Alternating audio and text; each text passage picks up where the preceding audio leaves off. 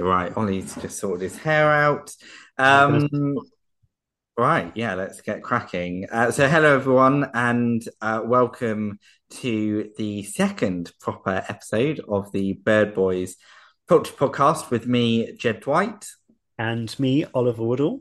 Thank you so much for joining us again. We really hope you've enjoyed it so far. Thank you for all of your uh, lovely messages and uh, for your Q and A questions, um, and just for saying hi when you've seen us at, at shows and, and whatnot. Um, yeah, so let's let's get cracking, shall we? So, Ollie, what have you been up to that's been poultry related over the past couple of weeks? Um, so obviously I was with you, um, what was it, two weeks ago at the Cornish Federation, which was an amazing show. Since then, I've just been back on the island, organizing my own breeding pens. Last weekend, I was quite excited about putting together two of my Norfolk Grey Bantam breeding pens, which isn't something I normally give up as much space to. Um, and then this morning, um, I went up to one of the other local fanciers on the island and went through his call ducks because he very much relies on my expertise. I don't that's true. um, so um, yeah, no, I had a really nice morning just sorting through all of his call ducks, um, and then went on to putting together a couple of groups of Toulouse breeding uh, pens, which was um, really nice and a nice little opportunity to have a catch up and a good old um, chat about all things birds. What about you? Uh, so um, I guess the, the most poultry related thing I've done uh, was I was over on the island, a different island, um, uh, with my nephew Charlie last weekend. And just before Christmas, Charlie was really kindly gifted some uh, a trio of large light Sussex, and I wanted to make sure that they are put to good use. He already had some uh, bed. I think he probably already had about 10 large light Sussex, to be fair. Um, but it's just making sure that, that he has the best breeding beds that, that he can have. So, uh, and it's been so wet recently, as, as I think it's been across the whole of the, the UK. And so birds just aren't really getting on and, and doing what they need to do if they're out and about and free ranging like like Charlie's are. So uh, his dad, Sean, my brother-in-law, had put uh, a couple of pens together in a dry area so they can get cracking. So we put uh, his breeding pens together. One is the this new cockerel together with two older hens that he has, uh, just to try and make sure we get something out of them before they're too old. And then there's a couple of uh, hens uh, that are a bit younger that just need to be brought into condition, really. Um, so they'll be kind of getting ready, or hopefully we get some eggs and chicks out of the older birds, and then we'll swap the cockerel over and try and get some uh, chicks out of uh, the other group. So, so that was good. He was really excited. We were literally zooming around the farm on this little I can't remember what what it was called now. Some um like little uh, bobcat.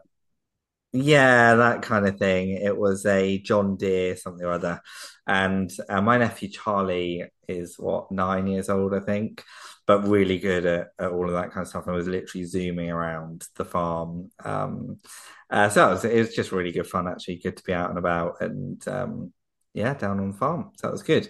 Uh, other than that, obviously, just putting Fancy Fowl together like normal. We'll chat more about that um, in the next episode. Um, but yeah, I think we've got another good issue uh, combining fanciers from here in the UK, over in the USA, and in Australia too, as well as some show reports and results and stuff. So that's shaping up to be a good one. Yeah. Um, so yeah, so that's kind of what what I've been up to. Um, we've obviously had news, some some really positive news recently. Uh, one was that shows are, are now returning uh, for chickens in Wales, and indeed, uh, people in uh, Wales are now able to show importantly in in shows across the UK. I think didn't you say Devon Fanciers?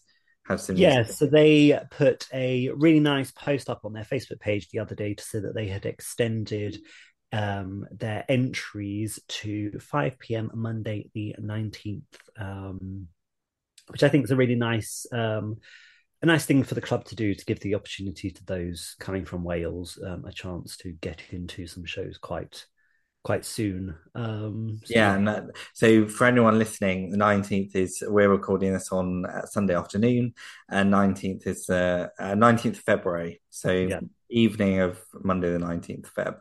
Um, so please do. I, I, think one of the reasons they do that is they actually get some fancies cross cross round and then drive down to Devon from Wales for that. Certainly, they've had judges and stuff um, from Wales before. So um, yeah, hopefully some of you guys will make the most of that.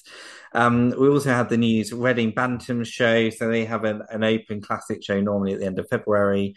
Uh, they have announced their dates for February 2025. So 23rd, 24th of February 2025 will be the Reading Bantam Open show. So it's really exciting. It's a favourite of mine. I know Ollie, you you're normally at. Yeah, yeah, really nice, really, really nice. Normally, well over a thousand entries at that uh, which is great. And then the Federation show uh, held up at Stafford. They've announced their dates, confirmed their dates for the 21st, 22nd of September 2024. So we're pretty much getting back to where we have been um, come the end of this year, as long as everything goes as, as it should and hopefully will, where we have Federation shows going to be in September, the national show is going to be October, uh, and we'll have a Reading Bantam show at the end of February. So two big national shows have shifted forward a bit, but we're still going to have them. Uh, and again, you know, uh, it'd be great to see see them happening, people supporting them. Um, so yeah, so anything particular that you'd like to start uh, start the talk with? Really, um, I've got we've got a couple of things down on the list.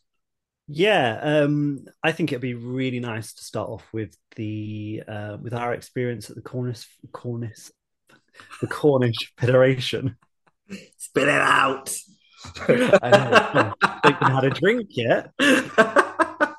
um, yeah, I mean, hats off. Uh, I know it's really nice. I know that some of the Cornish uh, folks listen to this podcast, and you know, absolutely hats off to them for not just putting on a show, combining as clubs to deliver a really exceptional event. Um, the uh, layout was brilliant. So you had single tier penning, which I think makes actually a huge difference to be able to see birds um, uh, through the wire and making sure the lighting is good, etc. Uh, really friendly. You know, we were literally rushing uh, having recorded the last episode of this um, to get there. And, you know, the beaming smiles, uh, as you'd always expect from that team of people, uh, was really wonderful. And just everyone's so happy to be back um, and to be doing what they love. Uh, showing poultry, chatting about chickens uh, was really good to see. Now, of course, you judged the true bantams other than the Pekins and Japs, Ollie, and you also judged the trio. So, so uh, how did you find that? Your first proper judging experience in the UK as well. Yes, um, yes, first official judging appointment. Which God, um, God knows why they let you. No idea.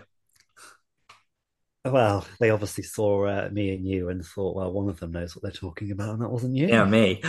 um, um, no, it was really nice. Um, felt so welcomed by everyone involved, um, and as you said, you know, beaming smiles all around. Um, the Bears on a whole, you know, turned out really nicely, um, and I I just thought it was a nice experience to see um, such a good entry at this time of the year because it's not always a great time of the time of the year for people to be showing. You know, this time of year, people are very much um, gearing up to be putting their breeding pens together. Yeah, that's what, um, maybe talking about. Yeah, yeah. Um, maybe um, you know, sorting out the uh, excess potential leftover birds that would be uh, um, under normal circumstances being taken to sales and things like that, which obviously aren't happening quite at the moment. Um, but no, so um, as you said, I did the Trues except the uh, the Pekins and the Japs, which was a bit of a shame, being that I am known for my Japs. So I was looking forward to judging the Japs originally, but you did get to judge the Belgians though, which uh, you know were, were an impressive. I did, which typically are normally rather a strong class and quite a competitive breed. Um, so I was uh, maybe a little bit nervous initially judging those because I know what some uh, some of the fancies can be like with that breed. Um, Me with you. Wow, you know, I needed to keep an eye on you. Um, but no, it was really nice. So um, strong classes, um, quails, uh, really good class. Um, I ended up um, putting up a quail uh, for uh, Best Belgium, um, which then in my sort of section of trues, I then took further to um, potentially be best true, which was then up against Caroline's um, Black Pekin and a white Japanese Bantam. Yeah, so just um, saying Caroline Hadley had judged the rest of the tree, the, the other two uh, sections, true bantams, Japs, and Pekins. They weren't hers. She judged them. Yeah. um, um, and then after um, a discussion over the three birds, we then uh, decided to go with the white Japanese, which I think was a very worthy winner. Um, just a shame it didn't go a li- that little bit further. Um, it just wasn't quite fit in the face and was a little bit, um, a little bit sappy in the feather. Um, other than that, really, really worthy winner. Um, and then trio wise, I thought for trios, which is something that you don't always see in abundance at shows, there was a great entry. Um, I went with a lovely trio of large cuckoo Marans, um, which I just thought turned out to perfection. Um, and for a large cuckoo um, variety, they were so well marked, so well marked, and um, like what you would want in a trio for them to be um, as equal to each other, they they were. Um, so um, yeah, I was quite pleased to see that them up on Champ Row. Yeah, i'm just explain when when you're judging trios, um, not only judging the quality of the birds in front of you, but also you want the two females to be as matching as possible. So you kind of want the cockerel to be, or or drake or whatever, to be exceptional. Um, and then you want the two pullets to be as good as possible, but matching is really important. Um, and sometimes you can have like a really good pair, but then the other pullet isn't as good and kind of lets the side down. Um, and definitely with that trio of Cuckoo Marans, the two females matched perfectly. Um, yeah. and and you had a really good cockerel in there too. Um, so yeah, yeah, no, I think uh, yeah, I think they uh, they really were worthy of their win.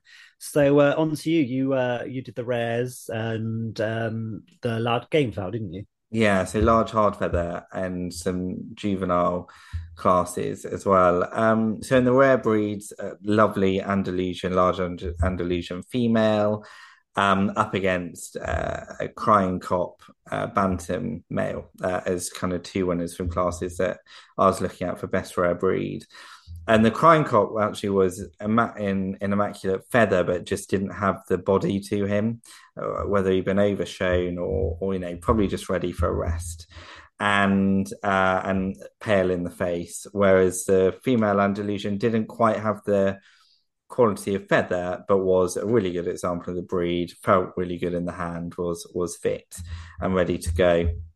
And so I went with her for, for best rare breed. And then in the hard feather, large hard feather section, one of my favorite things from that show was that you had such quality of Indian game, a Cornish game for those of you over in the States. And um, yes, it was just so nice to see a really good class of particularly large Indian game females. You had a lovely trio of large uh, Jubilee Indian game, which is pretty unusual to see. And, and yeah, they see those pretty good examples. Um, and then we had some really good Oxfords. And uh, I, uh, my granddad lived over the road from a really quite famous old in, Oxford Old English game breeder called Dr. Jones. And we used to look after those birds when Dr. Jones went on holiday. So when I was younger, I kind of saw really good examples of Oxford game without really realizing it uh, from from quite a young age. And then we had really good breeders of Oxford game over on, on the Isle of Wight where I started showing. And so again, saw them pretty regularly. Got to know uh, not only what you're looking for, but how how you judge them. You judge them differently uh, to other breeds in terms of how how you handle them, making sure they balance in the hand and all that kind of jazz. Um, and yeah, there were some really nice birds forwards. They had uh, they were plenty lively enough, definitely in in the females. And the cockerels had plenty of spirit. And basically, what you want is you want them to balance in the hand, but when you chuck them back, you want them to whip back round and kind of face up to you. Um, and certainly, that's what the winner of the class did a really stylish mm. cock bird. Yeah. Just lacked a tiny bit of condition in the tail to, to go any further um, but but a, a, good sort all the same. Um, so that was my choice, and then obviously we got to Championship Row, and uh, you Ollie had put a trio of large cuckoo Marans up. I'd put a cuckoo Maran uh, up uh, as best utility, and then Simon Harvey, who had judged the uh, large soft feather heavy section, um, probably the large soft feather section overall, had put up a large Cuckoo Maran female for champion large soft feather heavy, and pretty much we were all in agreement straight away that that bird should then be overall show champion, which was really nice. Not only because you just don't see that happen all that often um, with that breed uh, going up to that accolade. And Robin James, who had bred that bird, was showing that bird, has been breeding and showing large Cuckoo Marans for decades.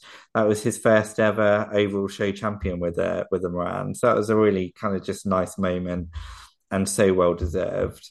Um, and then we're looking around for the reserve champion and uh, decided on the end um, uh, to go with a Welsummer Bantam Pullet. The only thing that could have been said about her is that she could have been a bit more active in the pen, but again, she was a really good example of the breed and shown by a lovely gentleman called Peter Thomas, who again has been breeding Welsummers for decades. I think I think he said fifty odd years he's been breeding Welsummers, and because of his um, age and his health, he decided that was going to be the last show that he was going to be showing at so to walk away uh, with reserve show champion uh, in Cornwall, where he comes from, I think was was really nice, and again, totally deserved that win as well. So so yeah, it was it was great. It was really nice. Great to be back with everyone. We went and had a, a lovely roast dinner for lunch, and again, just yes, chat, you know, nice. sitting at the table with a load of fanciers, chewing over uh, stories about chickens was pretty nice. So yeah that was good. Um, so yeah, hats off, like I say, to, to everyone that, that took part um, and brought that show together. It was it was really nice, and I think we're going to see many more of those, um, hopefully over the next year and and going forward too. Um, a couple of other things that I had uh, down here. So one of the things that really became clear to me being at that show and obviously you're kind of looking at people's birds and, and what have you looking at virtual shows is how important it is actually being at a live show and comparing your birds to other people's birds because you can be at home thinking, you know, reading standard, looking at people's photos of, of birds uh, similar to your own, thinking you probably, you know, you've got really great birds and, and they're going to win everything when you finally get into a show. Then you get to a show and put them up against others, and it very quickly dawns on you that either they're not as good as you thought they were, or uh, they're on par with everyone else's, but they're not miles ahead. I think that that's what, sound familiar, Jed. No, it doesn't sound familiar to me because you know I absolutely know uh, what I'm looking at and judging, and if I think I'm going to win, that not, normally means it's so. I'm joking. Um, I, I really remember being at an auction, uh, Salisbury auction, and um, buying some birds, thinking they were so much better than the birds I had at home. Blah blah blah. And they spent a fortune on them, got them back, and actually thought, you know what, they're no better than what I've already got in fact, they might be a bit worse. Um, and I, I, always used to used to kind of amaze me that you really you know and I'd literally been at home with with my own birds that morning um how how you kind of get get into that um weird sense you know frame of mind where you forget a bit of reality and because mm. you're only comparing those birds against probably lesser birds in an auction or a sale or whatever you literally think they are the best things ever when actually they're not. So it was just kind of the importance of shows to us, uh, not just as an opportunity to all get together and have a natter um, and that social side, but also making sure that our breeds are kept up to scratch. And if you're not up against the best breeders, there's a chance you won't be aiming as high as as you could be. And so I thought that was that was interesting and important. And Ollie finds out all the time because normally he's just up against, you know, his own birds in Jersey, which is why he wins all the time. Um, uh, and actually coming over here and be up against, uh, you know, top class breeds over in the rest of the UK, uh, I'm sure you'd be bottom of the pile. Ollie, isn't isn't that right? Isn't that true? Well, uh, I don't know what to say. Rather offended. uh, yeah, but um, but I say that I'm people in Northern Ireland uh, when they come over and show us absolutely whip our asses and you know really do do well um, uh, in more ways than one. So um, yeah, so I just thought that was something worth probably mentioning. Um, and that then brings me on uh, to the importance of local clubs. So, Ollie, you obviously have uh, your Jersey. What's the name of your Jersey club? The Jersey Poultry and Ornithological Society. Such a great name. Rather a mouthful. Nothing that you're unfamiliar of. yes. Um, your tea.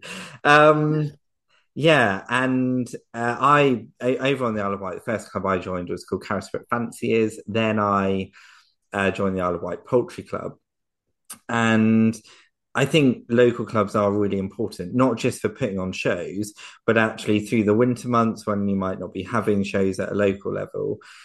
They often have kind of um, evening meetings once a month. And that's a great opportunity to have kind of people in to do talks and, and just to get together and, and chat about what's going on with your birds and to learn. And I think actually for new people coming in, it's it's a really good way of of uh, engaging in our hobby. And I say it because I noticed that the Surrey Poultry Society did a talk uh, either earlier this month or last month on Brahmas. Um, and yeah, it just reminded me, you know, you don't see that side of it sometimes on on social media or through our magazines or whatever, but they are a really important part of of our clubs. Local clubs, breed clubs are really important to the survival of our hobby. Um, and uh, yeah, I thought that was worth a mention. I think also as well at um, at bigger shows, I, I I think a lot of people don't quite find the opportunity to have a proper conversation with exhibitors because they're so busy, you know, rushing around getting birds into pens and then between each section of judging, you know, people then want to get back in there and make sure their bird has been, you know, smartened up before then potentially being moved up to champ row or what have you. Um, and then before you know it, everyone's fleeing the building, going off for lunch, and then it's back again, feeding water, then getting ready for dinner or boxing up and going home. So I think these smaller little gatherings that the smaller clubs do do, like you say, um, once a month gatherings in the evenings, is a great opportunity for particularly uh, people that are wanting to start out from scratch. Um, it's a nice little window for them to get get into it. Yeah, and I also think um, one of the things I did think about with the Cornish Bantam uh, shows it just went so quickly. Like, isn't no way quickly. Yeah, no we didn't time. have a chance to talk to anyone properly, really. No, and I find this at the big shows in particular. You know, it takes me an hour to get from one side of the hall at the National um, to the other, and it's great because obviously you're chatting with loads of people. Um, but I remember when I used to take photos at, at that show. Um, I always used to like try and be a bit undercover um, to try and make sure I got the photos I needed. And I really wanted to get a photo of that quail uh, Danver at um, the Cornish show. I barely got any photos of any of the championship row. Um, time just goes so quickly, and it's kind of a nice thing, you know. Time goes fast when, when you're having fun, um, uh, as the saying goes. But um, yeah, and that's why I love a two day show actually, uh, just because you yeah. have that, you have a bit more time. Um, so it'll be nice to have two day shows uh, again when we get get around to the end of the year. Um, cool. Okay, so one thing I thought we would uh, do again. So everyone seemed to really enjoy the kind of uh, looking over birds from the virtual poultry show last time, chatting about them, uh, the intricacies and ins and outs. Um, so what I've done this time is done a similar thing, pulled uh, a gallery of photos together this time from the Ohio National Show that I went to back in November. Um, Ollie hasn't seen them, so uh, God knows what, what he's going to say. Um, and I thought it was an opportunity also to talk about the differences between some of the birds over there compared to over here uh, and mm-hmm. the show scene in general. I know we have um, some listeners over in the States. So uh, you're very welcome. Thank you so much for listening. I hope you're enjoying it uh, as much as the folks over here. Um, we also have some listeners over in Australia. So I'll look to do similar for, for some of the birds over there because we have some excellent show reports in, in Fancy Fowl thanks to uh, Melissa and, and some other people over there. Um, so yeah, so let me uh, see if I can share that. Let's do that, and then we'll start chatting through them. Again, same as last time, we'll uh, chat through uh, and upload this onto Facebook too, so that you can see the birds we're talking about. Um, so when I went over to Columbus in Ohio, I got a message from various people um, Indian game breeders over here, uh, including Ben Reed, um, saying, please, please, please get some photos of uh, the Cornish game, uh, particularly the Bantams while you're over there. Now, this female didn't win uh, the class. I think she was second in a really big class, but I just thought had real style about her.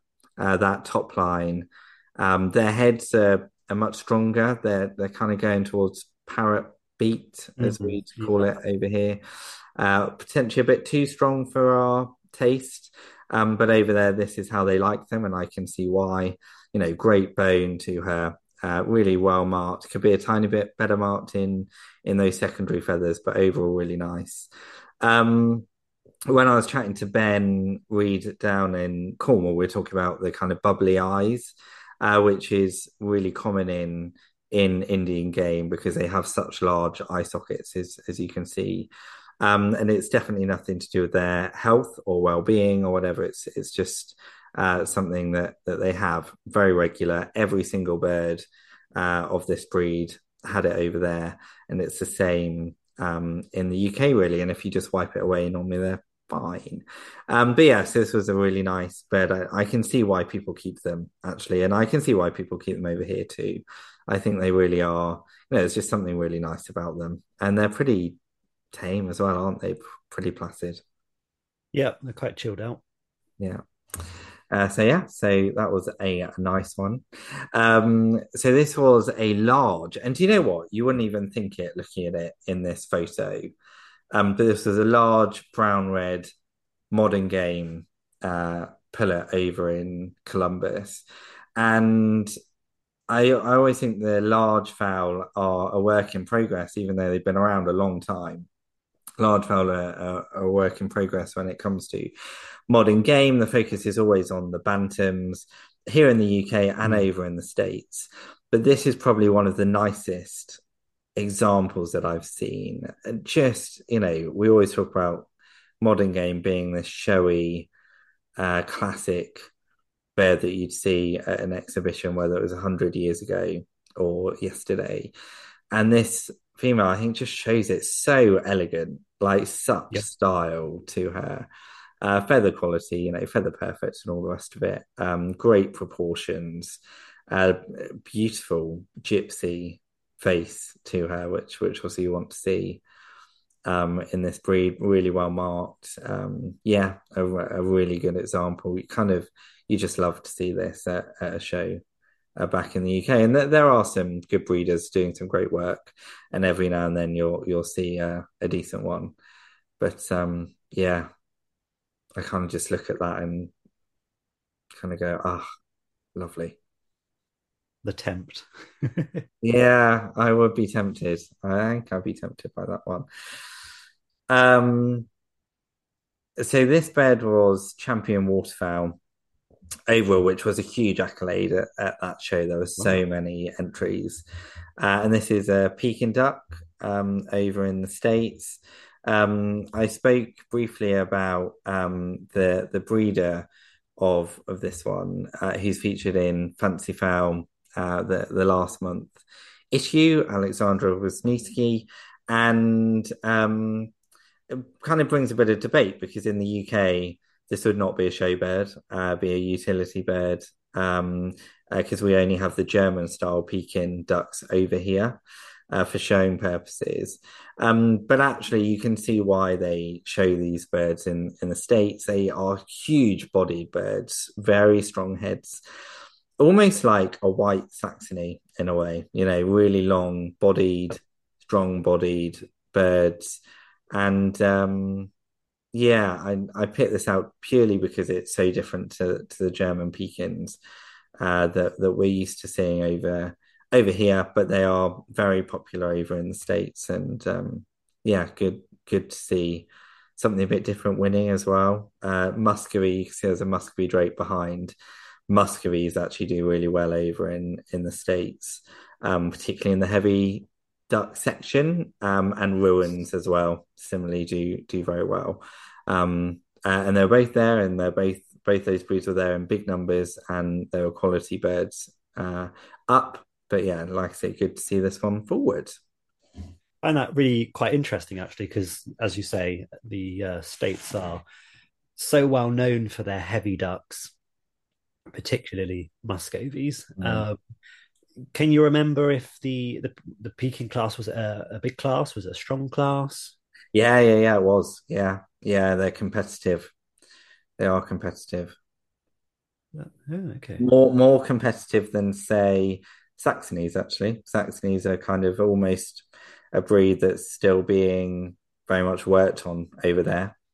Yeah, I have spoken particularly um, when we were doing some of the first virtual shows. We had some um, some people wanting to enter um, some photographs from the states, mm. and um, I just I got chatting to a few people, being a, um, a Saxony breeder, um, and uh, yeah, totally, totally different to ours. And a few of them have actually said that they're few and far between over there. Um, yeah. Just not think that's uh, often seen. Um, yeah, well, yeah, I quite like that, Jake. Yeah. yeah. Yeah, I was more taken by them than I thought actually, because I'd almost been kind of a bit snobby, classic person from England you know, you go over to the States and, you know, oh, hi, I'm Jed. I'm from, I'm from Surrey in England, blah, blah, blah. And, um, uh, and, uh, and to us, generally, Peking ducks of this kind are, are your commercial white ducks. That's how you view yeah. Yeah, I was going to say some of the first ducks that I had were commercial Pekings, and they are humongous birds. They really yeah. are. Um, and as you say, quite similar in uh, stature to uh, a good Saxony. Um, yeah. But no, uh, you know, it, it's a good bird. Um, uh, so a Poland. So we actually had a, a, Poland in our last series of doing this, but this was yep. over in the States again. Um, up on Championship Row, had won a very big section to to win best of breed, and you can see the feather quality and sheen on this pullet and um, beautiful crest. Uh, it's interesting that the crests aren't quite so tight on on the uh, Poland's over in the states, and the males actually have much more kind of flowing crest to them, quite different to what we have here in in the UK. Um, but nevertheless, you you can see easily similarities between them. And uh, yeah, congratulations to Johnny um, for for who, who bred and exhibited this bird and it's just so passionate you know he's a young guy um, and really passionate about the birds he has an excellent instagram i'm going to look it up actually so people can take a look he has an excellent instagram page which is all about poland which is called uh, crested underscore chicken so go and follow him on instagram um, and yeah, I mean, it, it's just a really good, good example, I think. Um, and nice see. It was really nice to chat to him. I think I'm going to be doing an interview with him for Fancy Fowl as well, which will be really nice. So looking forward to that. Uh, on to the next one. Uh, a black Cochin. So Cochins over here, I find can really vary. Um, but this female, uh, and I again, I took this before um, all the judging had been done, actually. Um, so I don't think she had a prize card on her at, at this point. Um, but she did end up doing really well in the end. Um, but you can just see the feather quality and the width across her, and particularly her head. I think her head is a mm. favorite thing about her for me. The width of that skull, the the brow that she has, you can see she's got a really tidy head. Um, and then the cushion as well. You know, when you're talking about Pekins and the cushion kind of being tight behind, not um, stiff feathers, so that tails goes up. Uh, this female shows exactly what what you're looking for, and great fittings as well. Anything to add? Yeah, on? she's got um, she's got um, she's got beautiful feather condition, um, and as you say, you know the head on her, um, it's just it's just striking. Quite often, I find you know with these big heavy breeds, if if they haven't got that nice thick skull on them. They, it just doesn't give off that same, you know, big, bulky appearance that you would want a big bird like this. And mm. she's just she's just full of it. And uh, yeah, as you say, you know, her uh, cushion to her tail is um, lovely. Um, you can imagine she's got loads of sass, can't you? I kind of look at that bird and think yeah. she, she's probably a sassy queen. A bit like yeah, you. she just she just reminds me of you know I could just I, I love Cochins anyway, and I always sort of imagine Cochins being this sort of like lovely docile breed that would sort of wander around a little orchard. Um, and you know, if she was at my orchard, I'd be a very happy man. Uh, yeah, yeah, I think I think anyone would be. Um, right. Uh, so we've got a little uh, pastel call drake or apricot call drake if you're in the UK. Um, and I looked uh, pretty in a pretty detailed way through the call duck um, classes as you'd expect while I was over there. And you know, I was absolutely honest with the breeders that I met that I think in some areas our call ducks have actually overtaken them. And yeah. 20 years ago, you absolutely wouldn't have said that because the uh, call ducks in the States were at their absolute high. Um, there was a real issue with kind of downbilled birds, uh, particularly in the whites. Um, uh, but there were also some birds that really stood out, and there's always exceptions to the rule. This little uh, apricot pastel call drake, uh, you know, short, deep, cobby, lovely head, lovely short bill, really nice color uh, bred by Art Lindgren. And uh, for someone like me who's read a lot of call duck books uh, and followed um, call duck showing in the States for a long time now, uh, Art, uh, who comes from New York, I think I'm right in saying, is just one of those breeders um, who epitomizes, you know, turns out year after year, decade after decade, such great examples of of their breed, in this case, call ducks. And it's kind of I, I, I don't really get fangirly over anyone um, in in anything anymore because I'm old. But um, I have to say, mm-hmm. knowing that art was showing at that show and still turning out amazing birds like this, um, you know, absolute credit to him. And yeah, I was in awe. I kind of think, you know, he's been in it a long, long time. It's very easy to lose your way um, mm. after a time, and, and he's not done that. This is a, a superb example of the breed that that he keeps. And um, yeah, I'm hoping to do a, a, feature with him at some point as well, which which I probably would be a bit fangirly about, um, because yeah, he's kind of one of those kind of classic breeders. I think this is a great example of uh, the decks over there that you've chosen. Um, I mean, the first thing that I look at is just the clarity in the color. Is just partly that's just a really good photo as well, Ollie. Well, of course. um, I mean, I probably would go as far as saying, you know, color perfect. You know, there's just nothing. Oh, there. he's got a tiny bit of chain mailing on the breast, but that's all. Yeah, but you know, Yeah. how many of them don't? That's true. Yeah. Um, if I was going to criticize him, for me, I would just maybe want a bit more head. I feel like in balance to his body, he just Mm. lacks a bit more head. Um, otherwise, I think beautiful bird, lovely and cobby, small, Yeah. uh, and I think you know a, pretty good beak set on it as well, compared to a lot of what you're seeing these days that are just so down billed because Yeah. you know people are so focused on these short, broad bills from small birds, and it's just it's creating further issues. Um, And also, I think when, certainly in my experience, I think if you go down that road, you'll have issues with kind of hatchability as well. Um, yeah, the long term, if if you want to uh, focus on the long term vibrancy of, of your flock of of call ducks, then the angle of the bill coming straight out from the head, not not facing downwards, uh, is is super important. So yeah, I honestly, I look at that bird and I'm I'm just I love apricot as a color. Um, he's got a really nice pale blue head as well, and in some of them they have Yeah. dark. Particularly over Mm. here, actually, we we have quite kind of dark heads going verging towards a blue fawn rather than an apricot.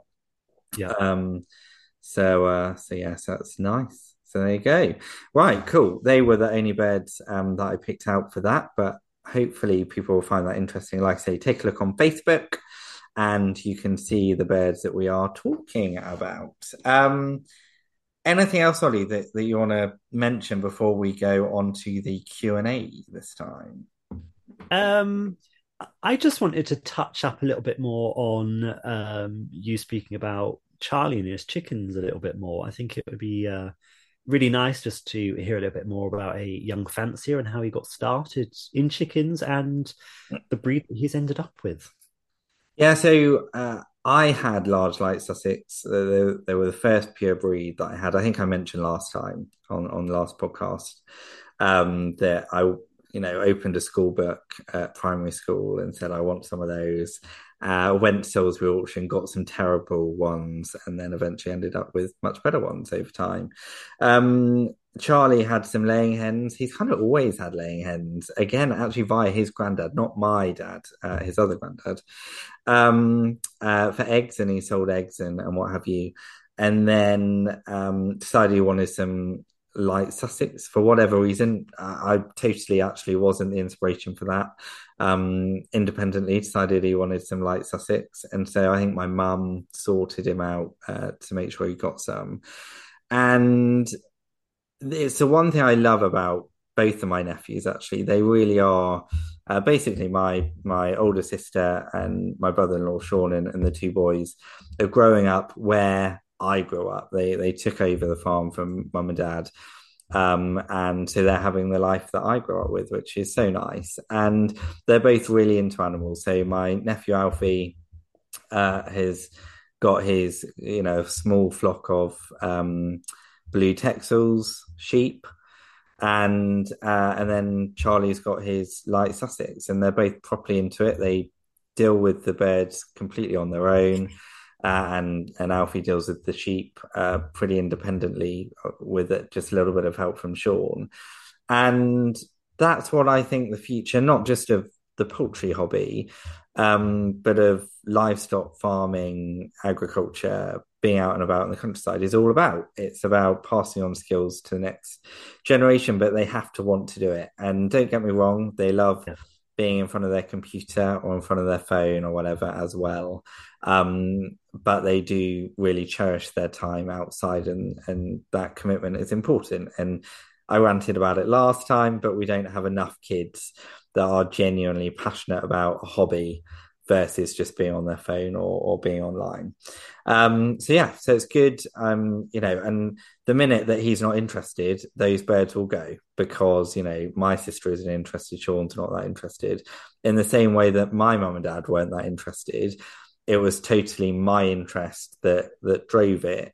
Um, and hopefully that that's what we'll see from him as well. And and I think it just shows from small beginnings, having a few brown laying hens can come some great things. And and that's what we're seeing with him. And and actually he's hoping to breed some birds to show in the juvenile section at the national show at the end of the year. And I think that's fantastic. So yeah, all power to his elbow. Watch this space. Watch this space absolutely. Um and uh independence you know we've got quite a few younger people that are coming up at their mum and dad show or their their grandparents show or whatever. I think the the best junior fanciers are those that have the drive themselves to do well. So it's really nice to all be in it as a family together. But I've come across juniors before uh, and junior handlers who are actually not that bothered. They're there because mum and dad or grand and granddad have dragged them there. And, you know, they're not going to be in it for the long term because they haven't got the drive for themselves. So it's really important that that kids um, really want to do it in their own right. And and I've seen quite a few, quite a few young fanciers like that. That's been nice. Yeah, well, quite often the case you sort of tend to find a, um, you know, you always get an older fancier that's got you know a grandkid that they shove a chicken in a show for them. But really that that child hasn't got the foggiest of what's going on. Um as you say it's those that have chosen to get involved that and I get to be the ones and I guess for us as well we're coming at this from the direction of that is what we were like you know we were yeah. the ones pushing that we wanted to breed and show and, and whatever. Um and and that's why you know that's why we're still here. That's why we're doing a podcast about poultry. It's why we go and judge at poultry shows. It's why i edit a poultry magazine. It's why i think i get more enjoyment out of poultry related things than than anything else. Certainly not politics at time. I can i can tell you that. Um and it's a, and it's and it's you know a, a, bit of relief as well if you've got a busy life uh, if you've got a lot going on whether it's personally or professionally or whatever. I think having a hobby like this is a complete relief from all of that and really good for for our overall well-being. So there you go that's why we do it. Um should we go on to the q&a yeah yeah, definitely. Right then, shall we do some questions? Yeah. Kick off. What's your first question?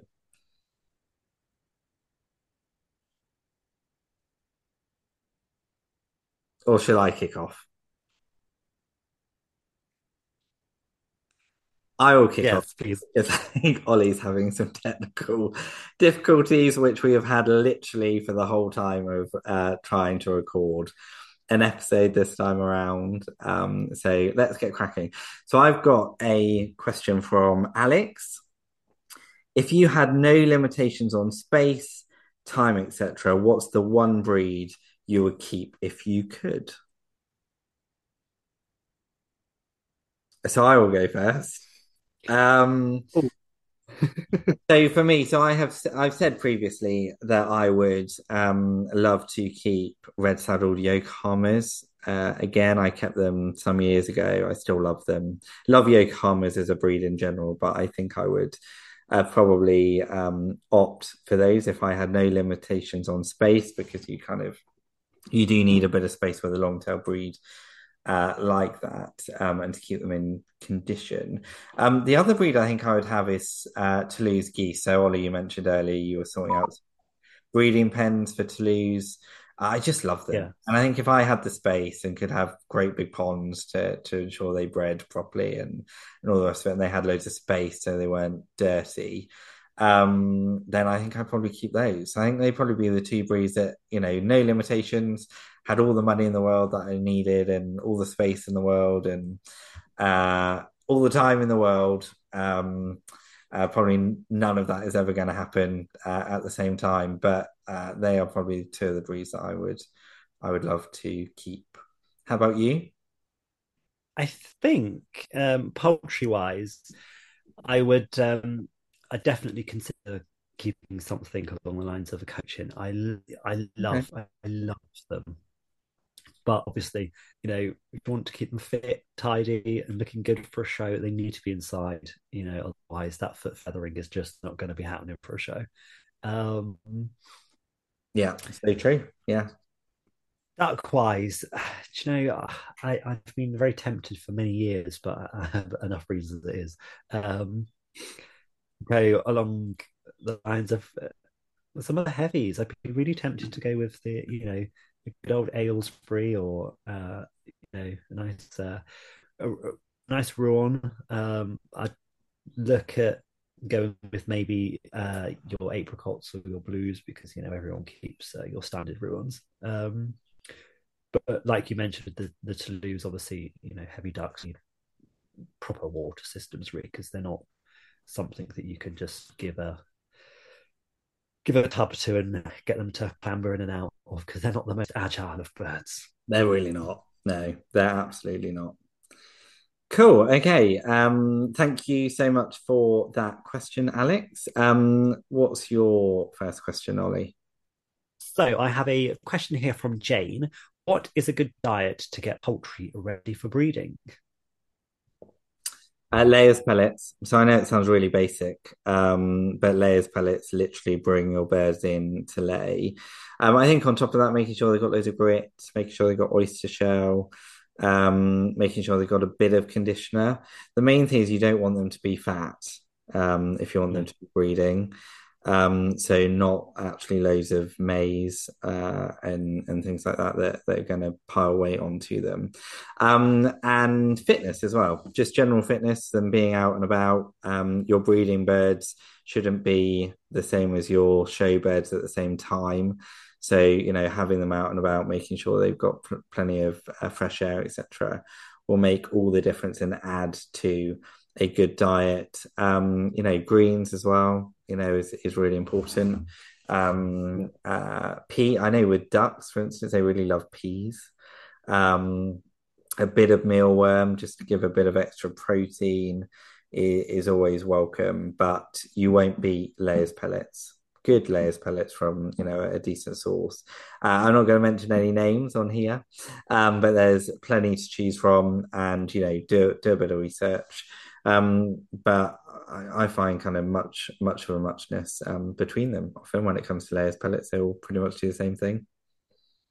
Yeah, um, I think also. I mean, you know, you could read a million books and you could be told a million different things on what to do with your birds to get the best out of uh, egg production and get them ready for um, breeding season. What have you? I think, top of what Jed has already said, um, fresh water, fresh water, fresh water, fresh water. Um, myself, I change my uh, birds drinking water every single day. They've all got automatic drinkers, um, but every day they get wiped out water emptied and then obviously um, being automatic they just refill throughout the day. Um, birds don't want to be drinking stale water. Yeah, um, certainly would keep them fit. Um, and housing wise, ventilation is one of the biggest. You know, keep keep it well ventilated, keep all that badness out. Um, it's just going to add to the fitness of the birds. Um, and feed wise, I mean, uh, nowadays there's hundreds and hundreds of different assortments of things that you can give to your chickens. But I think if you're if you really are wanting to breed for for the showing world, um, forget about all of that. Keep it simple. And the main thing is whatever you do feed your birds, keep it consistent. You don't want to be changing the food constantly because it's really not going to do them any justice whatsoever.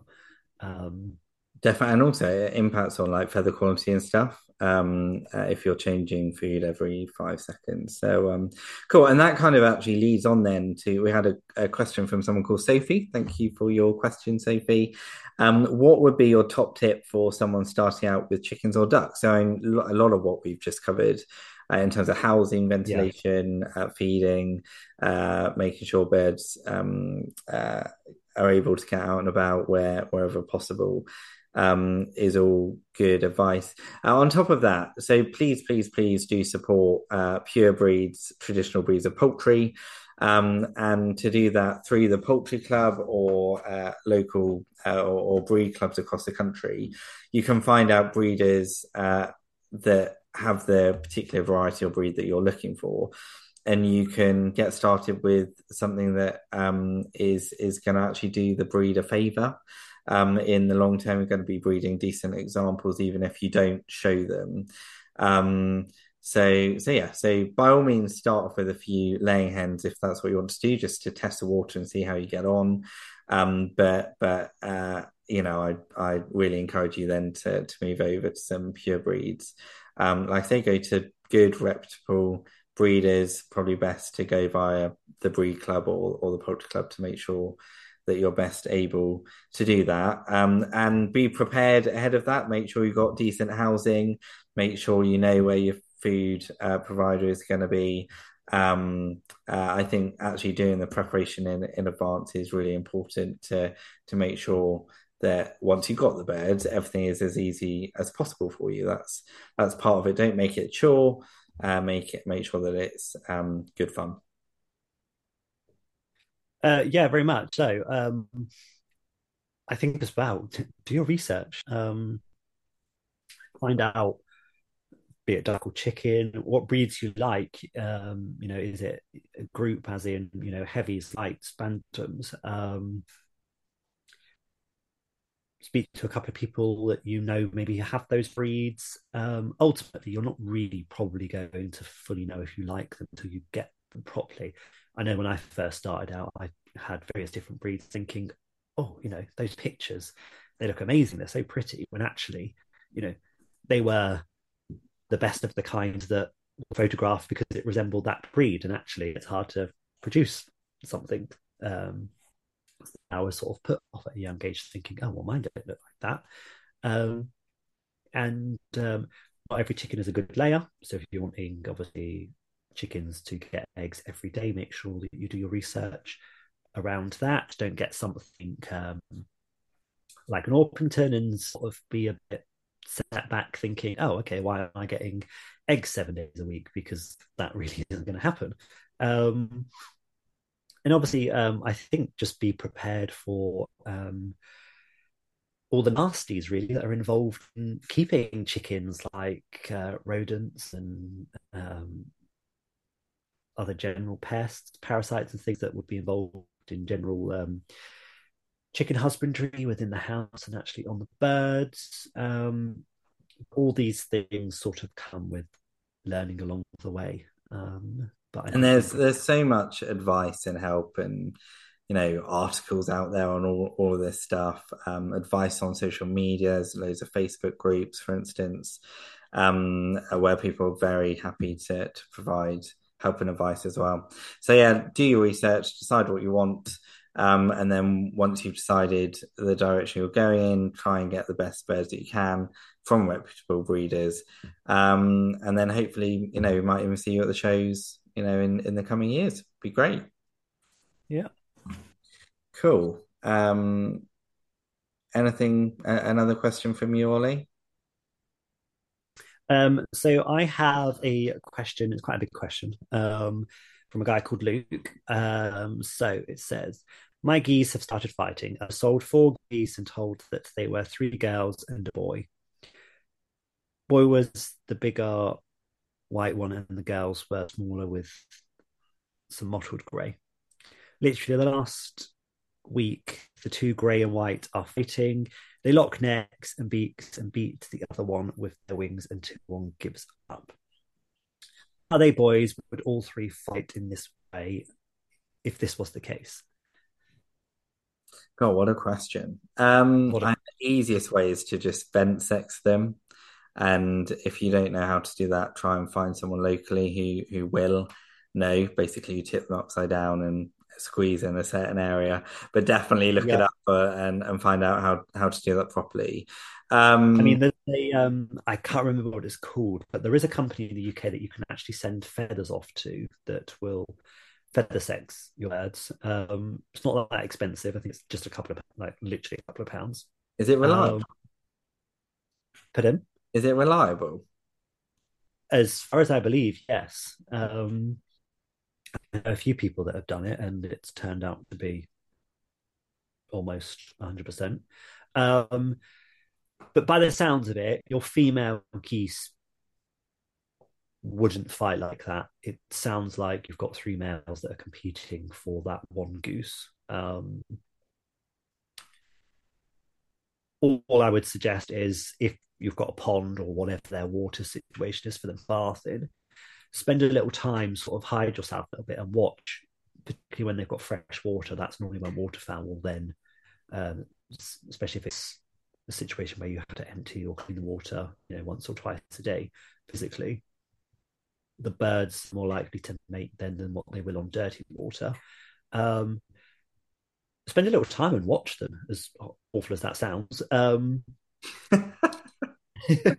um, and you'll basically be able to see their body language and determine, right, okay, that's the female, and they are actually trying to mate her, but in the process having a fight. Um, otherwise, I would maybe suggest uploading some pictures and some videos on some of the uh, geese and waterfowl groups and, and let some of the um, more experienced breeders and keepers uh, try and help you. That's yeah, and it's really, it's a really difficult call. Geese are difficult to to sex uh, often, yeah. um, particularly if they're kind of standard commercial um, breeds uh, varieties, and um, it does sound behavior wise, it, it does sound like like you probably got more ganders. I actually remember first geese I ever had were Chinese, and I was so excited. We got three, uh, we got four. They just all came together, and there's this little goose uh, who kind of was a bit of a runt, to be honest. But I loved her, and I actually used to like give her cuddles and stuff when I was I was really young. I used to adore her. Um, and then there were these three ganders, and two of them had yellow knobs, which, uh, if you don't know Chinese geese, um, the knob is is basically a round, uh, what would you call it? Piece of like flesh. But it's like um, a yeah, fleshy cartilage sort of mass above the, the above the beak uh, on the head um, and they're meant to be black basically, and, and, two of them had yellow. So my dad decided to get rid of those two. So I think that we ate those. Um, and then we had this pair left, and the gander was called Jim, um, and he was spiteful, as Chinese geese actually really can be. And um, again, we didn't know when we got the four of them, we didn't realize there were three ganders and just one goose. Obviously, we worked that out pretty quickly. Um, he gave me some bruises over the years. And then when the goose sadly died, I think she might have even been eaten by a fox. I think I remember finding that out and crying my eyes out, absolutely crying my eyes out uh, when I found out. But Jim lived on because he was so vicious and such a bully. He then paired himself to my mum. So when my mum used to be down in the stables, Jim used to stand by her, and if we as kids used to go anywhere near her, he would put his neck down and absolutely come for us. Um, so a little. I think you trained him on purpose. My mum probably did to keep us kids away, stop us yeah, annoying. Give her a bit of um, peace of mind. Yeah, little goose anecdote there. Um, cool. Uh, thank you for that question. I hope that's helpful. Um, uh, let's see what else have we got here.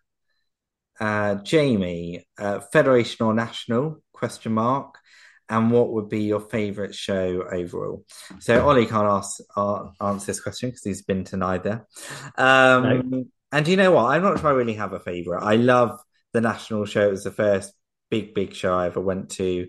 Um, but I also think the, the Federation has a, an absolute charm about it. And I don't think I have a favorite. I love both. I think they're great in their own way and uh, I'm one of those people that goes to both, and I will go to both at the end of this year if I can. Um, uh, and there's a lot of politics around it, and I think that's just ridiculous. Like you either enjoy going to big pulp show or you don't, and that's the bottom line, really. Um, don't look into it any more than that. And then uh, a favorite show overall. Um, that's a really difficult one.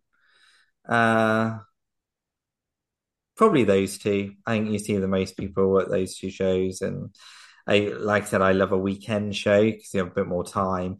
You also have that Friday and Saturday evening when you get to just chat to everyone and catch up with them and Uh, I I love that. Absolutely love it. Um, so yeah, I think the bigger shows, those Scottish National, hopefully if, if and when that comes back, uh, the Welsh National, again, that's a weekend show.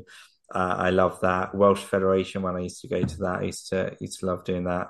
Reading Bantam show that we mentioned earlier, love that. Again, a weekend away where, where you get to chat chat and catch up with everyone. Love, love, love them. Can't wait for them to come back. Have missed them massively. I know, sorry, I've totally dodged a question every, every way, but what can I say? I'm a politician at heart, so not that surprising.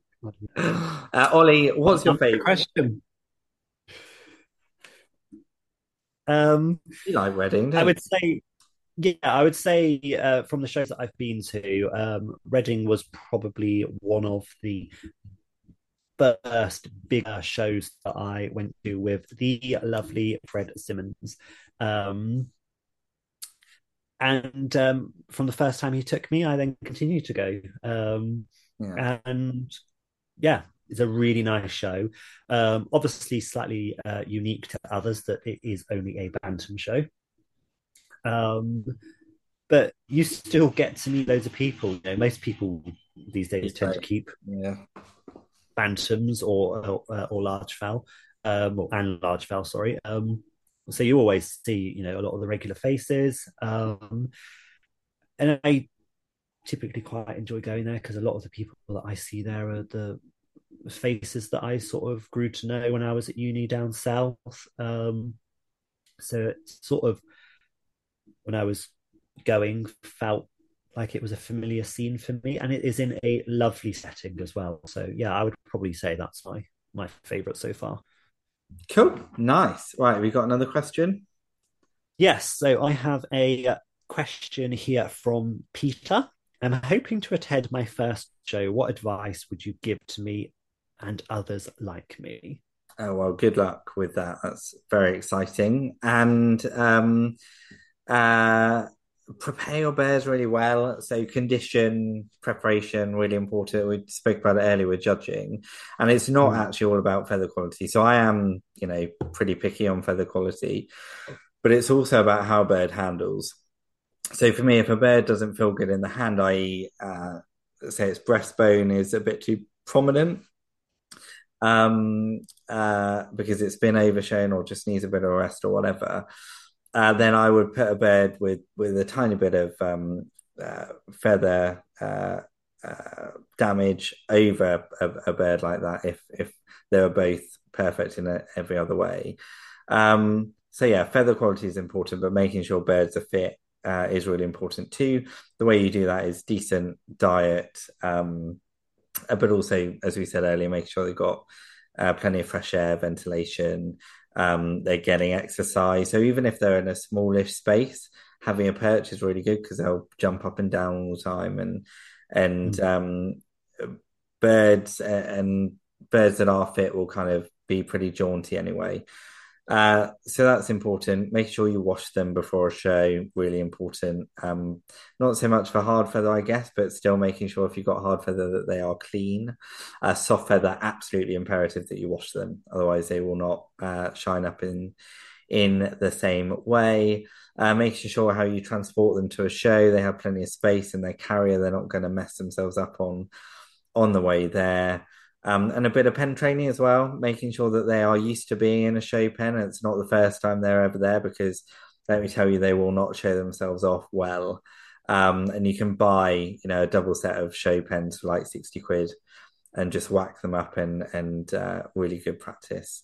Um, and also, I used to love that because one of my favorite things actually was pen training my birds, spending time with them in the evenings after work um, and they just get used to you. They get used to the atmosphere of of um, what a show will be like.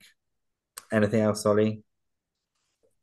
Um, all I would say is at the end of the day, those birds are at a show representing you as an exhibitionist. You are representing them as your, your Exhibit exhibitionist. no, maybe not. Exhibitor. Well, I'm saying that's a different story. Ignore me. Ignore me. um, I, I, said that, and I was like, nope, nope, nope, we're not going down that route. Anyway, um, be proud of what you're putting in a show. Don't take a bird that against the others, you know, is dirty or ill or you know just lacking condition, white in the face. Be proud of what you're putting in. Um, put the effort in. You know, go like Jed said, go to the effort of pen training, uh, purely for not just for your sake, but for the judges. A judge does not want to be having to rugby tackle a bird out of the cage because it's freaking out. You know, it's not nice for the judge. It's not nice for the bird. Yeah. Um, you know, and uh, I suppose you know you, you would argue that on welfare grounds, really, you know, do the best you can to condition that bird ready for the environment you're putting it in. Um, and um, yeah, like Jed said, you know, turn your bird out, wash it, make sure you know nails are all nice and clean. You've got lovely clean legs, um, and there's lots of other little tips and hints that we can maybe discuss in another podcast mm. about show birds and preparation. Um, yeah, I think we've answered. That's that good. Cool. Yeah, I think we'll we'll do a, a section on that at some point. Uh, we could try and do some uh, photos and, and stuff to to try and demonstrate yeah. uh, that too. And then I think last question is from Ryan. So it's quite a big question. Um, has the break because of bird flu resulted in a reduction in quality of birds at shows? Has the break from bird flu resulted in judges being less sharp and missing obvious faults in winning exhibits? And do you think the fancy will ever return to where it was prior to the pandemic slash avian influenza? Uh, so uh, I'll try and kind of recap on them quickly. So in terms of um, a reduction in quality of birds at shows, um, I don't think so. I uh, for every breed, I think there's uh, at least a few breeders out there who have maintained their stock and are absolutely committed to breeding them to the same standard and have kept the standard high. And I think we'll see evidence of that when we come back to shows properly. Um, in terms of judges being less sharp and missing obvious faults, I know certainly for me, I actually read through the standards book a bit um, and tried to remind myself not judged at a show for a while. Um, but it all comes back to you. You know, I always think if you haven't ridden a bike in a while, uh, you get on a bike, you very quickly remember what you've got to do. Same with driving, all comes flooding back to you. Um, same with judging, you know, you very quickly remember. I remembered, for instance, with the Oxford game, uh, that you hold them a different way. And if I hadn't done that, I think someone would have uh, very quickly told me. So, um, uh, so it does come back to you really quickly, and uh, I think judges are in a mind that they they think about this stuff even when they're not doing it. To be honest, um, uh, so I think judges are as sharp as they ha- have always been, and and are hopefully still picking up on on those obvious um, faults. And then when it comes to will the fancy come back, well, I think that's down to people like you me, Ollie, and everyone else, Ryan. And I think it's up to us to make sure we're supporting not just the big shows, but the local clubs as well and our breed clubs, uh, providing breed clubs with content for their newsletters and uh, on social media, making sure we're promoting what we're doing, breeding, showing, etc. Part of the reason we're doing this podcast is to promote our love of poultry, not just the showing of it, but breeding birds uh, pure breeds of poultry and, and all the rest of it, um, and to encourage more people into it in in the longer term. And I think if we all take that view, then it will bounce back, and it will take time. Um, you know, it's been out for for some years, but the poultry hobby has been in this situation before, uh, and it has bounced back. And um, I'm kind of in no doubt that it will do so again. Certainly, I'm always looking at it from that kind of glass half full perspective. Uh, how about you, Ollie? I think you you've answered that uh, quite loaded question uh, very well. Um, don't mind a loaded question. I think I think it's a, a really important topic to, to talk about. Um, no, and it's um, actually a um, a very good question broken down to three points.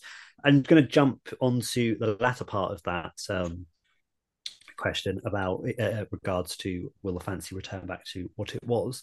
Um, it's kind of a question that needs to be uh, thrown back at people who take part. It's only going to um, get back to where it was if everyone continues to do what they were doing before. Um, it's not going to happen by a miracle. Um, it very much is only going to happen by everyone pulling together, muscling in really, and uh, yeah. doing what they were doing. So, um, absolutely, yeah, it's kind and of it's a question that you know what answers, um, uh, is I'm so I'm honestly so looking forward to the end of this year and hopefully getting to some of the big poultry shows and seeing our poultry family coming back together.